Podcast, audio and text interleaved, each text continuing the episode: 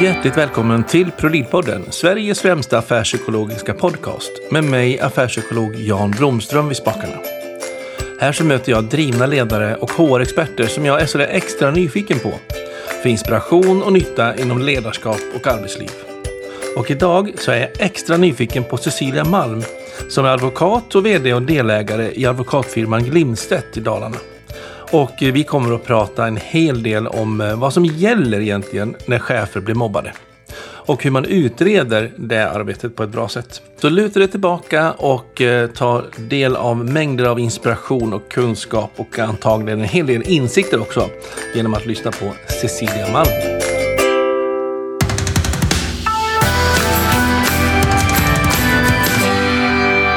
Hjärtligt välkommen till ProLid-podden, säger jag till Cecilia Malm. Tack så mycket. Du jobbar som advokat, delägare, vd på advokatfirman Glimstedt. Glimstedt i Dalarna får jag vara noga med att säga då. Vi har ju kontor på många olika ställen i Sverige så Glimstedt Dalarna är jag vd och delägare på. Ja, det ska vara rätt. Be om ursäkt för den. Och sen är du också aktuell med en bok.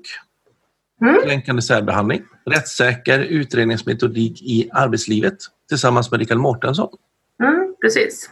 Kom alldeles här i dagarna nu. Härligt. Den ska bli spännande att läsa. Den har jag inte hunnit läsa, kan jag bara tala om. Nej, jag förstår. Den är helt okej. Precis idag när vi spelar in, för er lyssnare, att just när vi spelar in den nu så är den precis i dagarna släppt. Ja. Men vad är det som får dig att drivas av de här frågorna? Ja, jag jobbar ju sedan ganska många år tillbaka med arbetsrätt och en hel del arbetsmiljörätt. Och då kommer man ju i kontakt med inte bara juridiken men såklart också med människor och hur människor har det på sina arbetsplatser. Och väldigt ofta så uppstår det ju olika situationer där det inte funkar helt enkelt. Och det är ju inte helt ovanligt att det är sådana anledningar som ligger bakom varför arbetsgivare vill avsluta anställningar men också varför arbetstagare själva vill lämna sina arbetsplatser. Och i och med att jag jobbar mycket med just Human Hart som gör mycket av de här typen av utredningar så har jag kommit in mycket på att utreda de här sakerna också mer från ett utifrån perspektiv och då inte egentligen egenskap av advokat för någon av parterna utan mer som då en helt oberoende utredare. Ja, och Rickard Mortenssons bolag heter då Human Hart. Precis, så det är på så sätt att vi samarbetar i våra respektive arbeten med det här för att komplettera varandra med våra olika kompetenser helt enkelt. Jag med juridiken och de med sin beteendevetenskapliga och organisatoriska kunskap helt enkelt. Ja, och för er trogna lyssnare så kanske ni tycker att Rickard Mortensson känns bekant. Och han har då varit gäst i podden faktiskt för drygt ett och ett halvt år sedan nästan. När han blev vinnare av 2018 års Magnus Söderström-stipendiat. Ja, bara så ni. Kan ni kolla tillbaka i avsnitten om ni vill. Ni fick kolla mer. Men det betyder helt enkelt att du jobbar med det här både i egenskap av advokat men också som då neutral utredare. Precis, beroende på vad det aktuella uppdraget berör för någonting då. Ja. Och då börjar vi närma oss en sån där kärnfråga. För jag är nyfiken liksom, av mig och min karaktär. Och så tänker jag, men jag vill ju höra liksom, vad är det som faktiskt gäller när chefer blir, ja vadå? Jag kallar det för mobbning. Precis. Av lite mer popularistisk liksom, jargong. Men det finns ju inte ens i juridikens värld knappt. Vad finns det hos dig? Nej, som jurist så vill ju inte jag riktigt befatta mig med begreppet mobbning och det är ju för att det är ju inte något definierat begrepp så. Det är ganska olika vad man lägger i begreppet mobbning och då från ett juridiskt hänseende blir det väldigt rätt så säkert att sitta och utreda huruvida någon har blivit mobbad eller om någon är en mobbare och så vidare. Så det jobbar inte jag alls med. Nej. Utan det finns andra professioner som är bättre att titta på. Utan när man tittar på det här från ett legalt perspektiv så tittar man ju egentligen på huruvida, ja det finns lite olika infallsvinklar om man tittar från det rent arbetsrättsliga hänseendet så kan man ju se det dels som man helt enkelt har som arbetstagare då inom ramen för sitt anställningsavtal betett sig så illa mot någon eller några på sin arbetsplats så att det kan ses egentligen som ett brott mot ens anställningsavtal. Och har man, och det är normalt sett, man brukar prata om att man har kränkt människor på olika sätt. Och om man då har begått sådana grova handlingar som man tycker att det finns grund för att skilja den här personen från sin anställning. Det är liksom den arbetsrättsliga infallsvinkeln av det här. Medan det såklart också finns den straffrättsliga. Vissa handlingar är ju så grova så att de till och med är straffbelagda. Och då hamnar man ju i en helt annan situation där man pratar om huruvida någonting kan vara brott eller inte. Och då kan anställningen såklart vara en del i det på så sätt att man har blivit av med sitt jobb med anledning av det här. Och det kan också ibland då ha en påverkan på framförallt påföljdsvalet när man tittar på om det också är en brottslig handling och sådär. Och har du ett exempel på det? Liksom, vad är det som kan vara brottsligt utifrån det perspektivet? Ja, men till exempel, det kan ju vara om du har förskingrat pengar från din arbetsgivare till exempel. Det kan ju vara sådana saker, men också, och det är ju mer den hårda typen av brott. Men sen kan det ju vara, om man tittar mellanmänskligt så, det kan ju vara att du har sexuella ofredanden, misshandel, våldtäkter på arbetsplatser, sådana saker. Som såklart är då så pass grova handlingar så att vi är liksom förbi det som bara hanteras inom anställningen, utan då blir det ju såklart polissak också. Och då brukar man ju ofta av naturliga skäl också bli av med sitt jobb i samband med det. Mm. Och då finns det en massa regler man måste förhålla sig till i de olika förfarandena. Men det är ju tack och lov inte så ofta de fallen aktuella, utan det är väl mer de här händelserna som är det som man kanske kallar då för mobbning i generellt, men som jag inte vill prata om, utan det är de här kränkningarna mellan arbetstagare, både uppåt och neråt i organisationen, men också på samma nivå så att säga. Och då har man ju också även det arbetsmiljörättsliga perspektivet på det här. Och det är ju framförallt det vi utreder då när jag går in som den objektiva parten, och det är ju om man tittar på de arbetsmiljömässiga konsekvenserna av att det eventuellt förekommer kränkningar på arbetsplatsen, och då tittar man ju på det här ofta utifrån då, om det kan vara kränkande särbehandling som regleras särskilt av en föreskrift som Arbetsmiljöverket har gett ut. Och då tittar man utifrån det perspektivet istället, och då ska man egentligen inte söka skuld och så, utan då handlar det igen mer om att syftet med det är att man ska ha ett förebyggande arbete så att man kan undvika sådana beteenden framöver då. Men om det redan har hänt och liksom är ett kränkande systematiskt behandling liksom, då är det inte så mycket förebyggande. Hur tänker man? Nej, precis. Och återigen då så får man får fundera på vilken infallsvinkel man har. Är det så att man går in och gör en utredning om det här, en arbetsmiljöutredning, då är det naturligtvis av värde, anser vi när vi gör de här utredningarna, att man måste ju börja med att utreda vad som egentligen har hänt då. Och vi jobbar ju då utifrån premissen att man måste börja med att utreda de händelser som någon påstår sig har blivit utsatt för. Och då tittar vi på om kan de här händelserna anses bevisade eller inte. Och sen då får man i nästa steg göra en bedömning av om det här nu har hänt. Är det kränkande särbehandling eller inte? Kränkande särbehandling är ju, det räcker egentligen bara med någon enstaka handling. Det behöver inte vara ett systematiskt förfarande, utan det handlar om kränkande handlingar som gör att man antingen kan ställas utanför arbetsplatsens gemenskap, eller de här handlingarna kan leda till ohälsa. Så det gör att det är en ganska vid definition av vad som är kränkande särbehandling. Men vi börjar med att titta på, har det här hänt, och är det i så fall kränkande särbehandling det handlar om? Eller är det helt enkelt en konflikt på arbetsplatsen? Eller finns det andra förklaringar till varför det har hänt? Och sen då utifrån när man väl har kunnat konstatera vad är det som har hänt och vad är det för någonting. Då går vi in i en annan del av utredningen där vi försöker titta på de bakomliggande orsakerna till det här. Och det är egentligen den delen som är till mest nytta för arbetsgivaren, för det är där man kan se, finns det organisatoriska problem med organisationen som gör att det uppstår sådana situationer, eller är det en väldigt hög stressbelastning för de här personerna och det gör att man hamnat i det här, eller är det helt enkelt så att den här personen fungerar inte och det här beteendet är hänfallet till den personen och så vidare. Så vi delar ofta upp vår utredning på de två sätten för att man ska få en så heltäckande bild som möjligt, som man också då kan använda sig av framöver för att jobba med det som går att jobba med för att undvika problem i framtiden då. Men om du har en medarbetare, om ni landar i att ja, men det här, och det här gör du inte du egentligen som advokat utan du gör det mer som utredare. Det är det ja, precis. Mm. Exakt. Och sen har vi då någon som faktiskt bara helt konstaterat inte fungerar. På grund av kanske en egen ryggsäck med sig in eller något sånt där. Egna upplevelser som barndom eller någonting som jag som psykolog då skulle kunna ta som klassisk orsak. Ja, som ni kan, ja. Men hur mycket, vad har man som arbetsgivare för rehabiliteringsansvar med att liksom hjälpa dem att hantera sin ryggsäck för att kunna funka? Kontra att man bara konstaterat att men du funkar inte och sen så kan vi vidta åtgärder att lyfta ut eller? Nej, men där hamnar man väl från mitt perspektiv då som...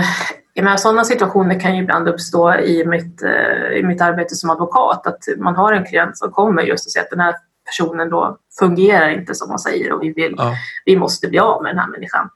Och då har man ju egentligen, du har ju inte grund för att avsluta en anställning bara på en sån bas så att säga, utan här återigen pratar vi om att för att kunna avsluta en anställning så krävs det ganska mycket. Man måste ha saklig grund och då är det återigen konkreta saker man måste lägga till grund för den bedömningen. Och är det en person som då inte fungerar, det är ju ett väldigt luddigt uttalande till att börja med.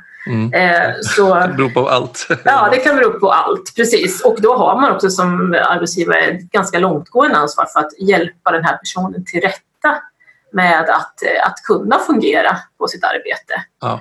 Och det är ett ganska digert arbete man behöver göra då som arbetsgivare för att utvärdera vad är det vi kan göra för dig för att det här ska fungera. Och utvärdera olika scenarion då som man skulle kunna tillsammans arbeta med det här. Men det bygger ju också på att man kan belägga de problem man faktiskt påstår finns. Och det är ofta det som är problemet, att det här är mer en känsla och det pratas och den här personen fungerar inte och det är samarbetsproblem och så vidare.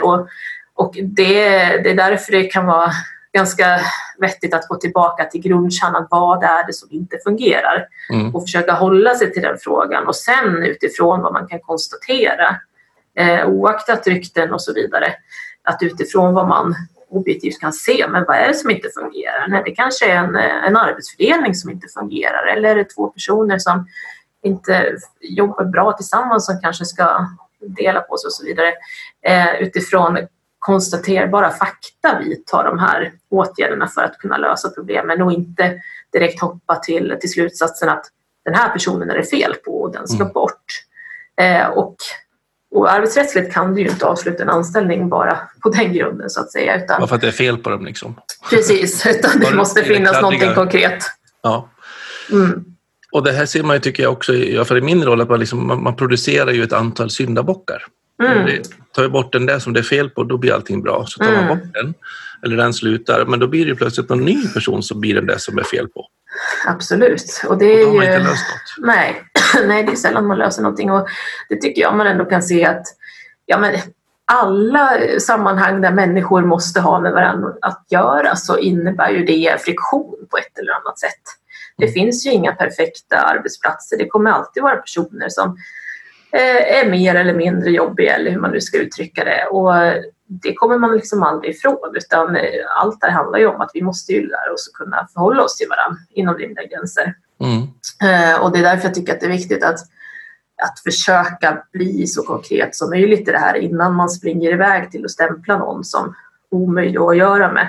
För det kan förstöra otroligt mycket och förstöra mycket värden också för de här arbetsplatserna som förlorar mycket på att dels fungerar inte under tiden som man har de här situationerna, och dels så leder det ofta till att folk slutar helt enkelt, antingen av att man orkar inte med att man löser inte problemen, eller för att man helt enkelt trycks ut ur organisationen. Då. Och man kanske också blir rädd att nästa gång så är det jag som blir uthängd och därför så drar jag medan jag kan. Ja, det skapar ju ganska lätt otrygghet på arbetsplatser, och otrygghet tycker jag är en av de farligaste känslorna, för att då finns det risk för att människor inte agerar rationellt längre, utan det kommer andra hänseenden in som gör att man blir rädd. Och då det är ingen bra grund för att göra ett bra jobb. Därför då förstyrs man ju efter att skydda sin existens, liksom att man överlever. Då vet man inte riktigt åt vilket håll det slår.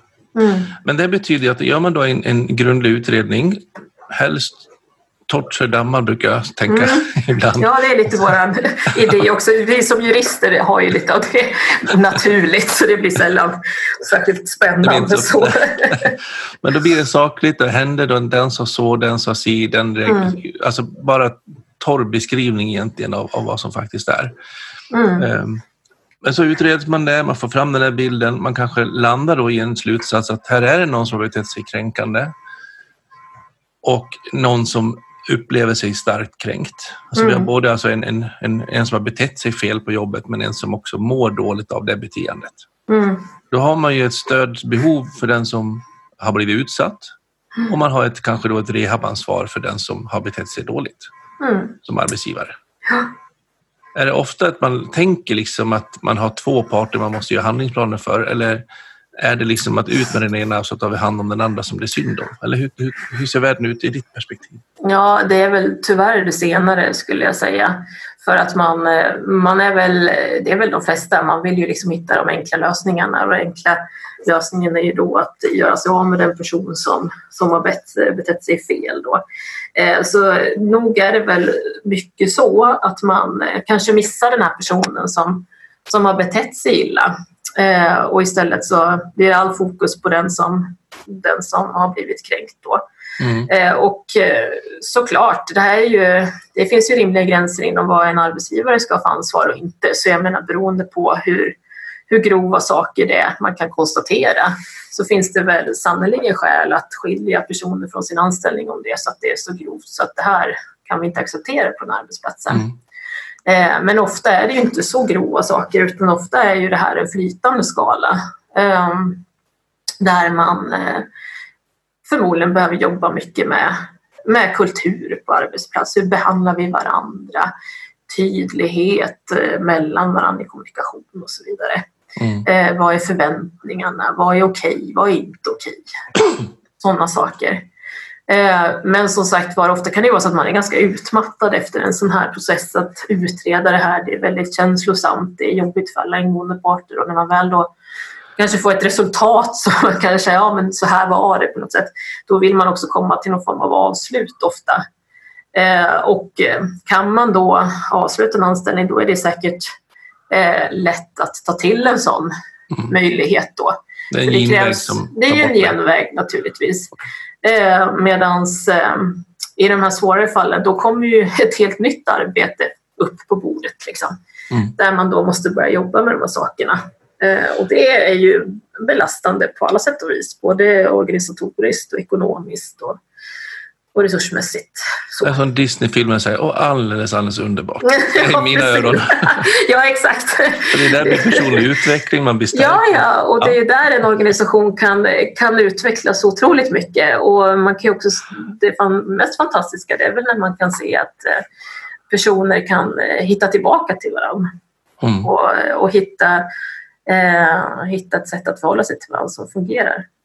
Men samtidigt ska man ju veta, som sagt, jag jobbar ju med mina klienter dagen i ända, och det är inte så att det finns enorma resurser att ta till för särskilt många, utan det är pressade arbetsliv, det är pressade budgetar, det är resultatfokus, så det kräver mycket av både chefer, organisationer och medarbetare för att orka göra det här och kunna göra det. Och i och med att det är det pressade läget och därför resultatsfokus, så borde man ju förstå att man skulle jobba mer förebyggande och inte hamna i lägena. Men det tar en annan diskussion.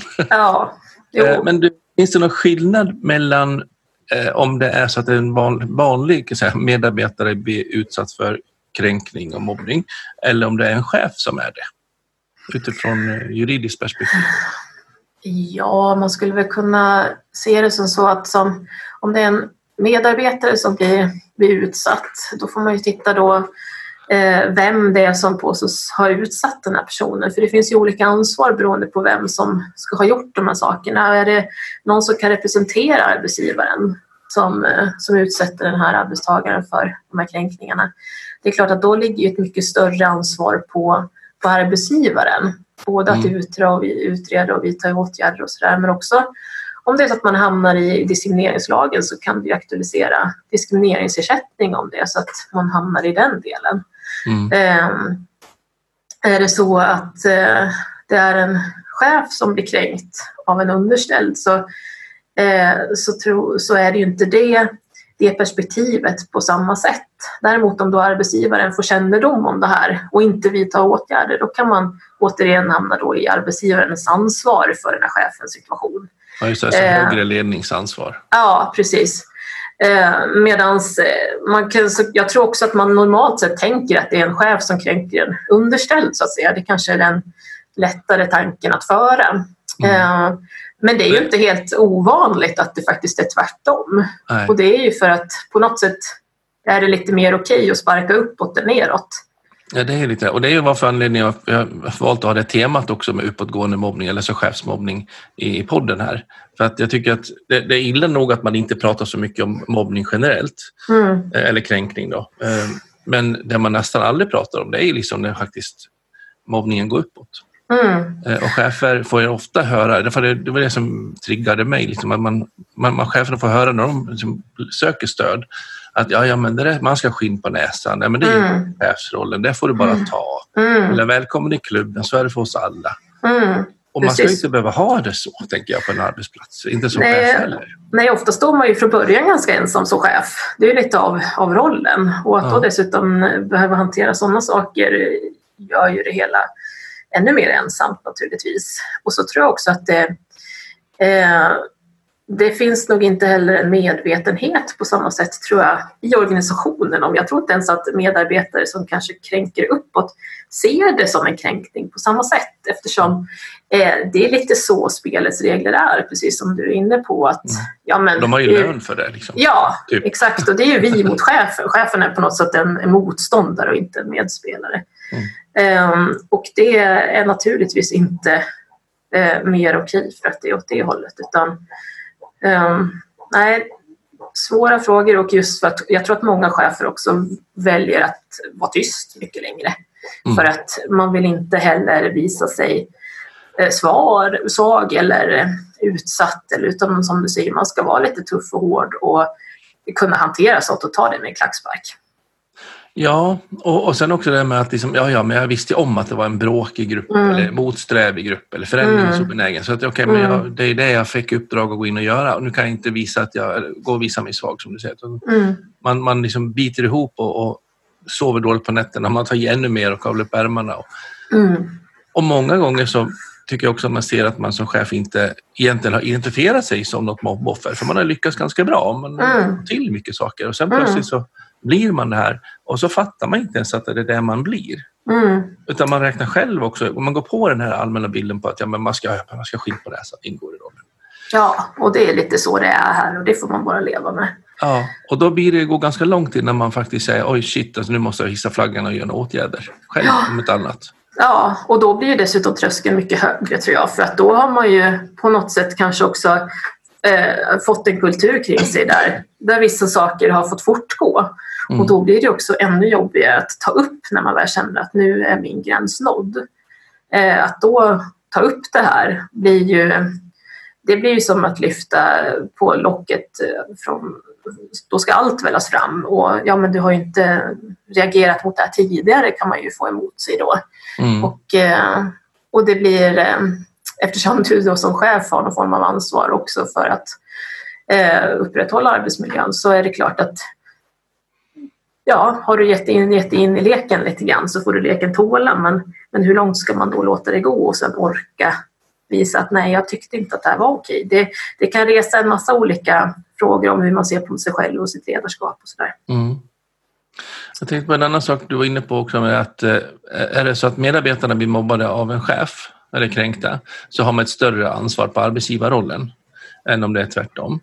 Och då är det liksom, tänker jag, att det är den här maktpositionen som gör att man är mer hjälplös som medarbetare än om det är som medarbetarna agerar toket uppåt.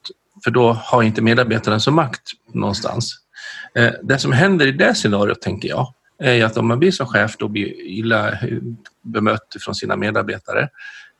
om man inte riktigt kan visa sig svag uppåt eller åt sidan, då blir man ju att gå igång och använda, man går lätt i fällan och använder sina härsketekniker, använder den här makten, så det blir en maktmissbruk. Där man liksom säger, jag är chef, så på hela handen. Och då blir man ju kränkande i sig nästan. Ja, men exakt. Det blir ju... Så är det ju chefen som blir boven, fast det egentligen är en försvarsmekanism. Oh ja, och det är ju inte så ovanligt att man ser det. Att det kan ju vara så att de agerandena blir reaktioner på varandra, så att säga. Och man cementerar de här rollerna ännu mer. Och återigen då, tänk om man hade kunna vara tydlig och uppriktig från början. Och säga att jag vill ha ett fungerande samarbete mellan oss, och jag ser oss som jämbördiga och vi jobbar här tillsammans, och för mig känns inte det här bra. Men istället är det ju, precis som du säger, att man får ta till de medel man har då, och det blir ju maktutövningen som bara kommer att antagligen då spä på den här kränkande inställningen från de underställda medarbetarna då, om det finns sådana tendenser. Så det är jättesvårt verkligen. När man nu jobbar du också att göra utredningar, och sen så kommer ärendet, klienten till dig som jurist. Och då tänker jag mig att du kanske inte jobbar med din egen utredning, och så kanske du inte ska heller klaga på din egen utredning här och nu. Den är alltid så fläckfri. Men om du får en annans utredning in, hur ser du på kvaliteten på de här utredningarna i din roll som advokat?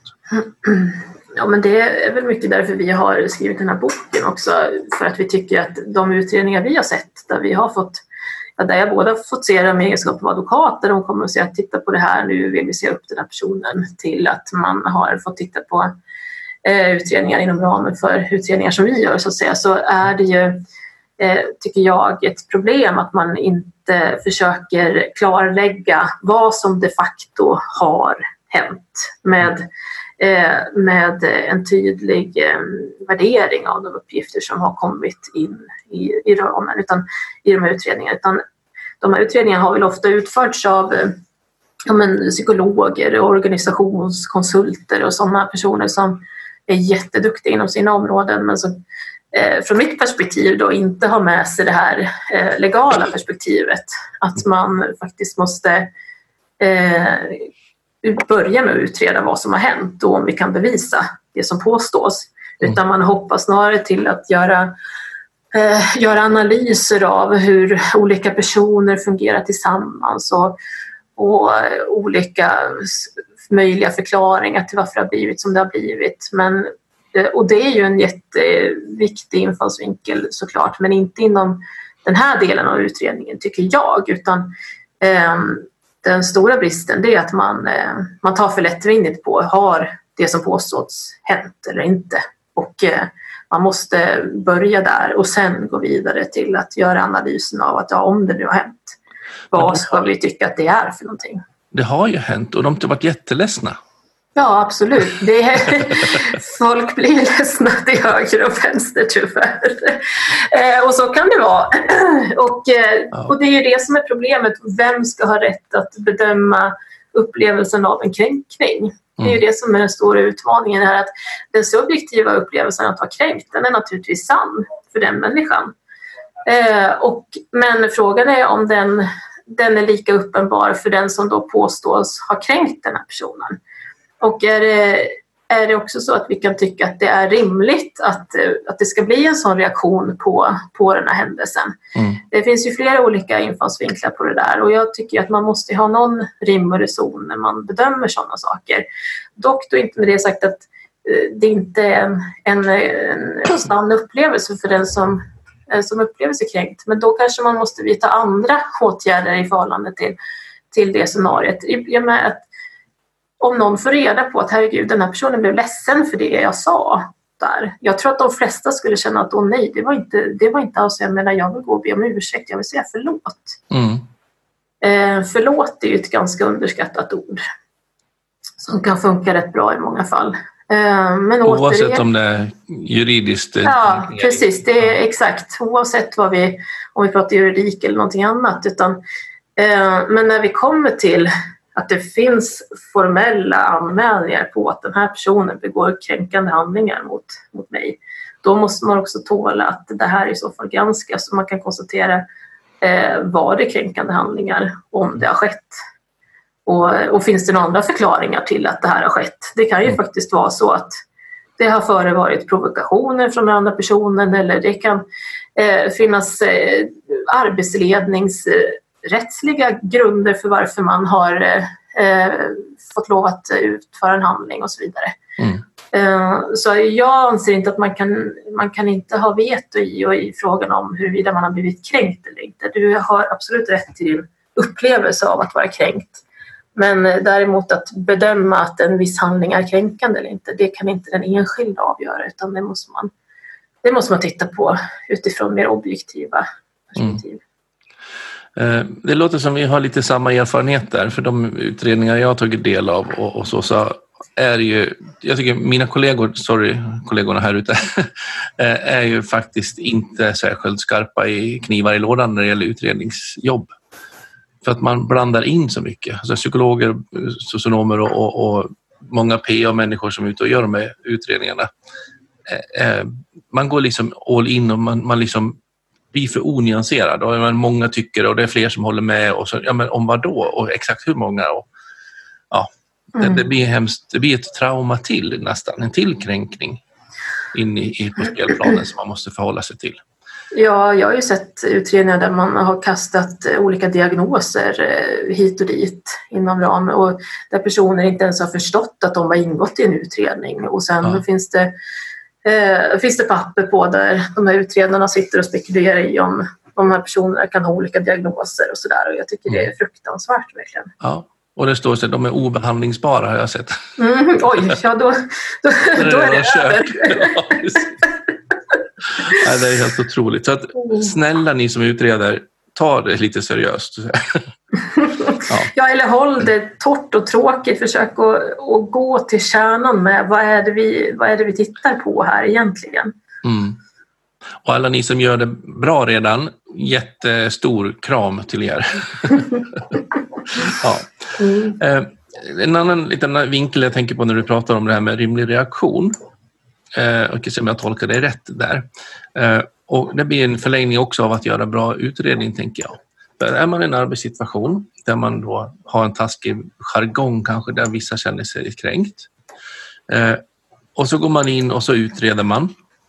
Och gör den grundligt. Då får man ju en check på, är det här liksom oschysst eller inte utifrån formell nivå?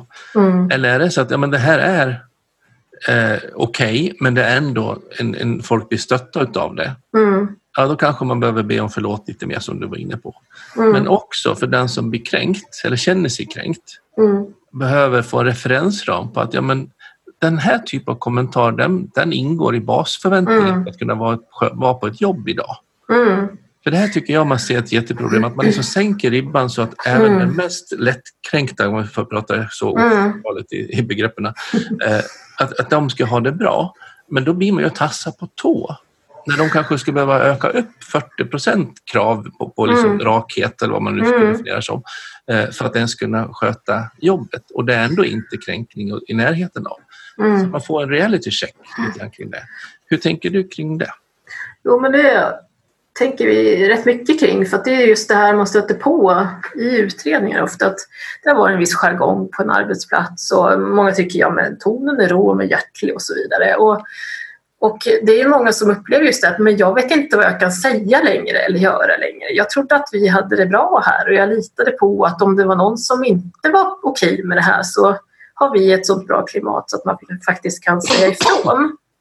Och det kan jag väl också uppleva, att jag tycker att man har tappat bort det här lite grann, att man faktiskt själv också måste ta ansvar för sin situation inom rimliga gränser naturligtvis då. Men är det så att man kan ju ha en pågående jargong och alla är med på den till viss gräns, och sen känner man att nej, men nu gick nog det här ändå lite långt, då är ju jag ändå av uppfattningen att då måste man själv ta ansvar för att markera då, att nu räcker det. Där var min gräns nådd. Och då är det naturligtvis upp till övriga att respektera det. För gör man inte det, då är man ju ute på farligt vatten.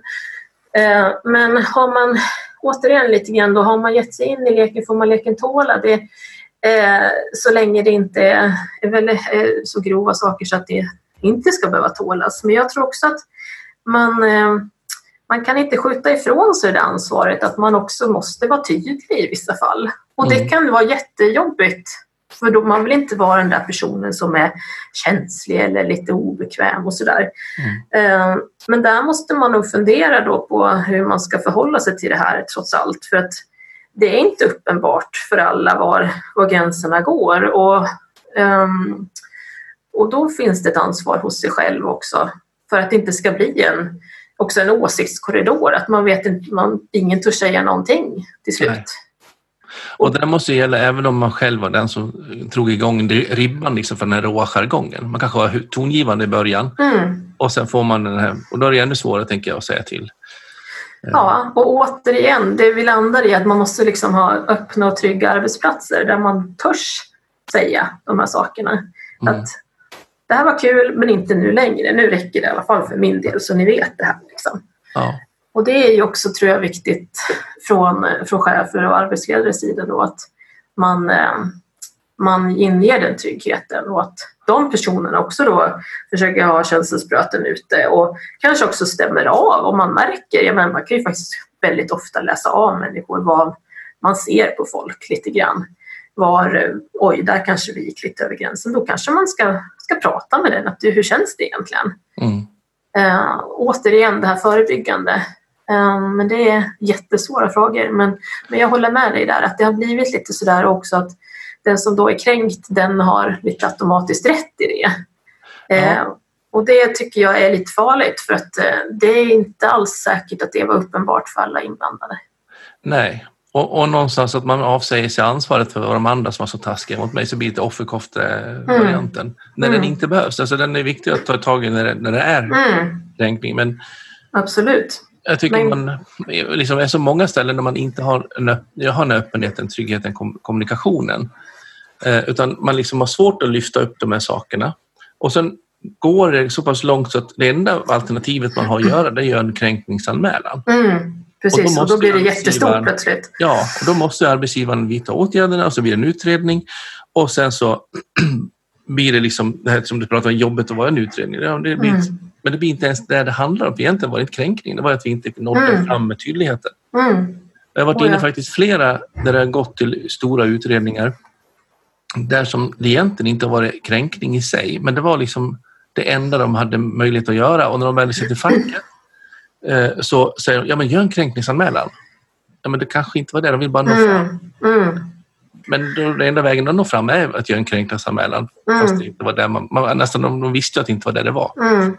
Nej, och det där är ju intressant för att vi har ju upplevt samma sak och därför har ju vi har ju jobbat mycket med vår metodik kring det här och för att undvika just de där situationerna så jobbar ju vi en del med förutredningar.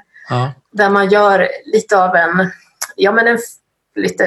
förenklad förbedömning av det som ligger på bordet så att säga för att överhuvudtaget göra, ska vi inleda en riktig utredning eller inte? Eller kan vi redan nu på det vi har konstatera att det här kan under alla omständigheter, det som annars kan ändå inte vara kränkande särbehandling.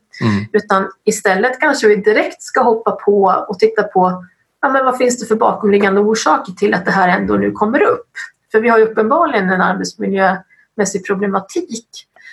Men vi behöver nog inte göra en stor utredning om huruvida det här var kränkande särbehandling eller inte. Men däremot kanske vi behöver titta på hur vi pratar med varandra på den arbetsplatsen. Om det är så att vi har en jargong som alla inte är bekväm med och så vidare. Och så går man in i den delen istället för att då jobba mer förebyggande. Att vi kanske behöver sätta in utbildningsinsatser eller sådana saker då. För att undvika just att när man drar igång utredningar som kan bli otroligt kaosartade för någon organisation om du går överstyr och då river upp himmel och jord helt i onödan så att säga, trots att man visste att det här kommer vi aldrig kunna konstatera i kränkningar. Ja. Och det är en ganska vettig sak att göra tycker jag, för det sparar ju enorma resurser för de här organisationerna.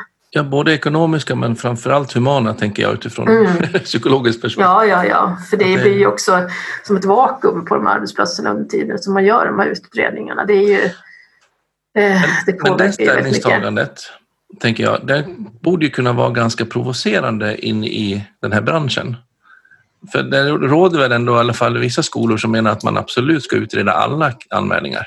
Mm, det gör det säkert. Men då får hur tänker ni där? Hur positionerar du och Rickard är där? Eller du, ja, det är väl jag och Rickard som gör det. Nej, men vi har nog utifrån vad vi har sett, så vi tar ju ändå avstamp i arbetsmiljöföreskriften om kränkande särbehandling när vi gör den förutredningen. Och om man konstaterar då på det, i den förutredningen, då ponerar vi att de uppgifterna som vi har fått till oss, de är sanna. Det går att bevisa att den här handlingen de facto har hänt. Mm. Men om vi då kommer fram till att ja, den här handlingen har hänt i vårt scenario då, men den kan ändå inte anses kränkande, då tycker inte vi att det är särskilt revolutionerande att konstatera att då ska vi inte inleda en hel utredning om det här, utan då ska vi istället plocka upp det som arbetsmiljölagstiftningen faktiskt säger, och det är ju för det man måste göra, det är ju att utreda de bakomliggande orsakerna. Mm. Och det är ju det vi i så fall rekommenderar att man gör, men vi tycker att det är till skada för organisationer om man utreder precis varenda liten sak, för då man måste ju ändå känna sig så pass stabil i sina kunskaper om det här att man kan göra en bedömning av om någonting kan anses tangera de här bestämmelserna eller inte. Och det är ju också en sorts utredning, tänker jag, i min värld. Ja, det blir ju trots allt, det blir ju en minutredning då, så man har ju fortfarande gjort en utredning, men då konstaterat att vi behöver inte gå vidare med den riktiga utredningen så att säga. Så jag tror inte att det egentligen är så mycket att sticka ut hakan när man väl tänker på hela... Det är som att gå och handla. Vi behöver inte handla för julmiddagen och hela släktmiddagen varje gång. Ibland kan man köpa bara mjölk och ost liksom, för att man är ensam hemma. Mm, precis så. Och det tror jag ändå är vettigt. Ja, jag ser fram emot den debatten i branschen. Ja, det blir jättespännande, verkligen. Och som sagt var, vi är ju ödmjuka för att vår metod kan säkert utvecklas på alla möjliga sätt. Så det ska bli jättespännande att höra olika infallsvinklar som kan göra att vi kan förbättra de här arbetsrutinerna framöver. Jag själv jobbar med jag har ett koncept som heter affärspsykologisk puls.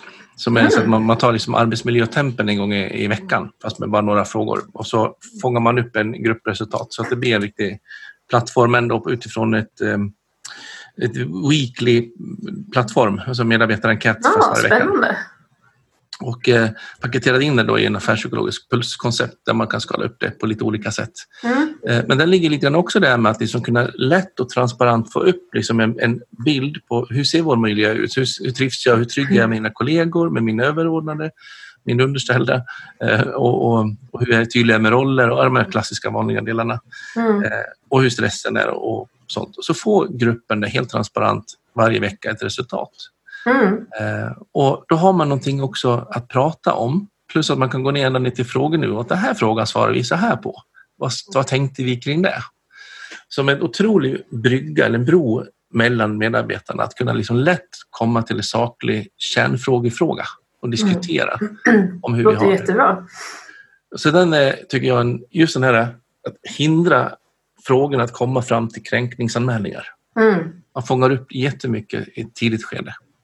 Ja, det låter ju också som att man kan ju då också få insikt i hur andra upplever saker utan att det behöver bli så dramatiskt. Att jaha, du såg på den här händelsen så här, det var intressant, för så uppfattar inte jag alls den. Det är ju en enormt bra insikt. Och så kan man inte slå ifrån sig och säga, ja men det svarade vi på en halvår sedan så att det är inte aktuellt längre. Utan, men vi svarar faktiskt den här veckan och nästa vecka svarar vi på något annat. Så att man kan också säga att ja men då stod det för något annat. Men då kan vi se om det förändrar sig nästa vecka. När det är kvar. Då kanske inte man kan skylla på den flera veckor på rad. Liksom. Och vill man inte jobba med det varje vecka så kanske man tar fram gruppresultaten en gång i månaden eller på APT eller något sådär. Men att det blir en återkommande att man pratar om de här sakerna. Och när du pratar om den här förutredningen så blir det egentligen en tripp-trapp-trull-arbetssätt, tänker jag. Just det. Först fångar man upp det mesta med en affärspsykologisk puls. När det sen ändå kommer in lite i kaklet, gör man en förbedömning, är det kränkande eller vad ser vi? Och när det faktiskt har kraschat, då gör man en grundlig utredning. Ja, då har man ju verkligen fångat upp. Vi har ju en jättebra kedja där. Ja. Det borde verkligen vara. Ja, då har man i alla fall gjort det man kan för att undvika det som man kanske kan undvika i alla fall. Ja, och skiter det sig, det blir utrett och det är illa, då är vi inne i rättsväsendet. Och, och då har vi en metod för att göra det, så vi står inte handfallna inför det. Och det ska ju såklart vara tydligt för alla medarbetare vad som händer också om man anmäler någonting. Vad är det jag kliver in i då, så att säga? Dra en liten liknelse till. Vi pratar om det här med utredningar och att man lätt kanske börjar analysera och tolka redan under utredningen. Jag brukar jämföra med att man går på Konsum eller Ica och handlar. Man gör liksom en inköpslista beroende på frågeställningen där. Alltså, jag upplever mig kränkt av dig för att du behandlar mig illa eller håller mig utanför. Då gör man ju någon typ av check på vilka områden behöver vi kolla på. Vi kan inte gräva i allt. Vi gör en bedömning utifrån vad anmälan rör sig om. Det är motsvarande att vi vet om vi ska ha eller kompisar på middagen. Vi gör en meny och en handlingslista utifrån det. Sen går man då ut i verkligheten, alltså ut och träffar och intervjuar medarbetarna, eller man går på Konsum, Ica och plockar med varorna, lägger i korgen. Där finns ju ingen chans att man börjar tillaga maten i butiken. Det är rätt. Utan man bara matar på och samlar utifrån det jag behöver för att göra min meny. Sen när jag kommer hem, då gör vi analysen. Det är då vi börjar röra grytorna och riva löken och hacka löken och allt vad vi gör. Och sen så kommer liksom sluteffekten av min analys, det är då själva middagen är serverad. Det är en bra liknelse. Om jag får lägga till en sak där, då är det ju då faktiskt viktigt att komma ihåg att om det är så att man lyckas inte, du ska göra köttfärs och spagetti säger vi, och så kommer du stå i affären och det finns ingen köttfärs helt enkelt. När du då kommer hem kan du ju inte göra köttfärs och spagetti, utan då måste det ju bli en annan maträtt som serveras till slut då. Ja. Och det är det jag tycker är viktigt att ha med sig in i utredningsfasen. Att du kan då inte liksom trolla fram en köttfärs och spagetti om du inte har fått in köttfärsen från början, så att säga. Nej, vi kan ha en tanke eller misstanke om att det kommer köttfärs på bordet. Ja, men så blev det inte. För just köttfärsen, den fick vi inte fram när vi var och handla. Och det var jäkligt mycket fisk. Precis, det blev fiskgryta istället. Det var fiskgryta. Ja, då har vi koll på det. Utredningar är bra. Du, är jättespännande tycker jag att få ta del av det här. Jag skulle vilja att du gör en liten slutkläm. När vi skiter sig, man är utrett, det är klart och det blir liksom i domstolsvärlden, rättsväsendet. Vad är största styrkan och svagheten i vårt domsystem eller rättssystem i de här frågorna? Oj, vilken svår fråga du ställer. Sorry. Ja. Var det någon tanke kring det? Så? Nej, men det är klart att den största utmaningen när man ligger i domstol, det är ju normalt sett är ju det bevisning helt enkelt. Ja. Det är att prestera så pass mycket bevisning så att man tycker att någonting är styrkt. Det är oftast där saker och ting faller. Och särskilt kanske när det kommer till arbetsrättsliga mål då, den här typen av mål, som då kommer ju inte de här sakerna till domstol på så sätt att jag blev utsatt för kränkande särbehandling eller inte, utan det handlar om då, det är ju normalt sett om någon har blivit uppsagd med anledning av att man har utsatt någon annan för kränkningar. Och i domstol blir ju det ett helt nytt förfarande, så att säga. Det är inte så att man bara kan hänvisa till en eventuell utredning och se att inte här utredningen konstaterade att den här personen har kränkt den här andra personen och därför hade vi rätt att se upp den, utan i domstol sitter vi i en helt ny process och då gäller det att prestera bevisning för domstolen då. Och då kan naturligtvis en utredning kan ju ha ett visst bevisvärde, men vi har ju en omedelbarhetsprincip i Sverige och också en muntlighetsprincip, vilket gör att folk måste komma och berätta om saker i domstol. Och det är oftast där utmaningen ligger. Att man ska kunna prestera så bra bevisning då om olika saker som möjligt. Och också då att oftast ord mot ord. Och det går inte att anse att någons ord ska väga tyngre än den andra och så vidare. Så det är ju där man ofta hamnar. Och det gör också att man som advokat, om jag ska prata utifrån advokathänseende, så vill man ju sällan processa de här sakerna utifrån de svårigheterna. Så ofta slutar det med att man gör uppgörelser med de här personerna då. Och träffar förlikningar. Ja, det blir förlikningar. För att alla parter är lika införstådda med de utmaningar som finns. finns i domstol. Å andra sidan är ju naturligtvis den absolut stora fördelen med domstolsförfarandet. Det är ju den väldigt höga rättssäkerhet man har där.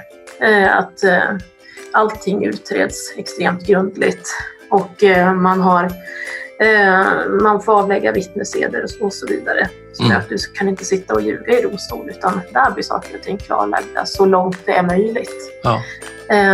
Innan den här världen i alla fall. Härligt. Tusen tack för inblicken i din värld. Tack själv och tack för att jag fick vara med. Ja. Tack så mycket. Ha det bra. Tack. Hej. Gillar du också avsnittet?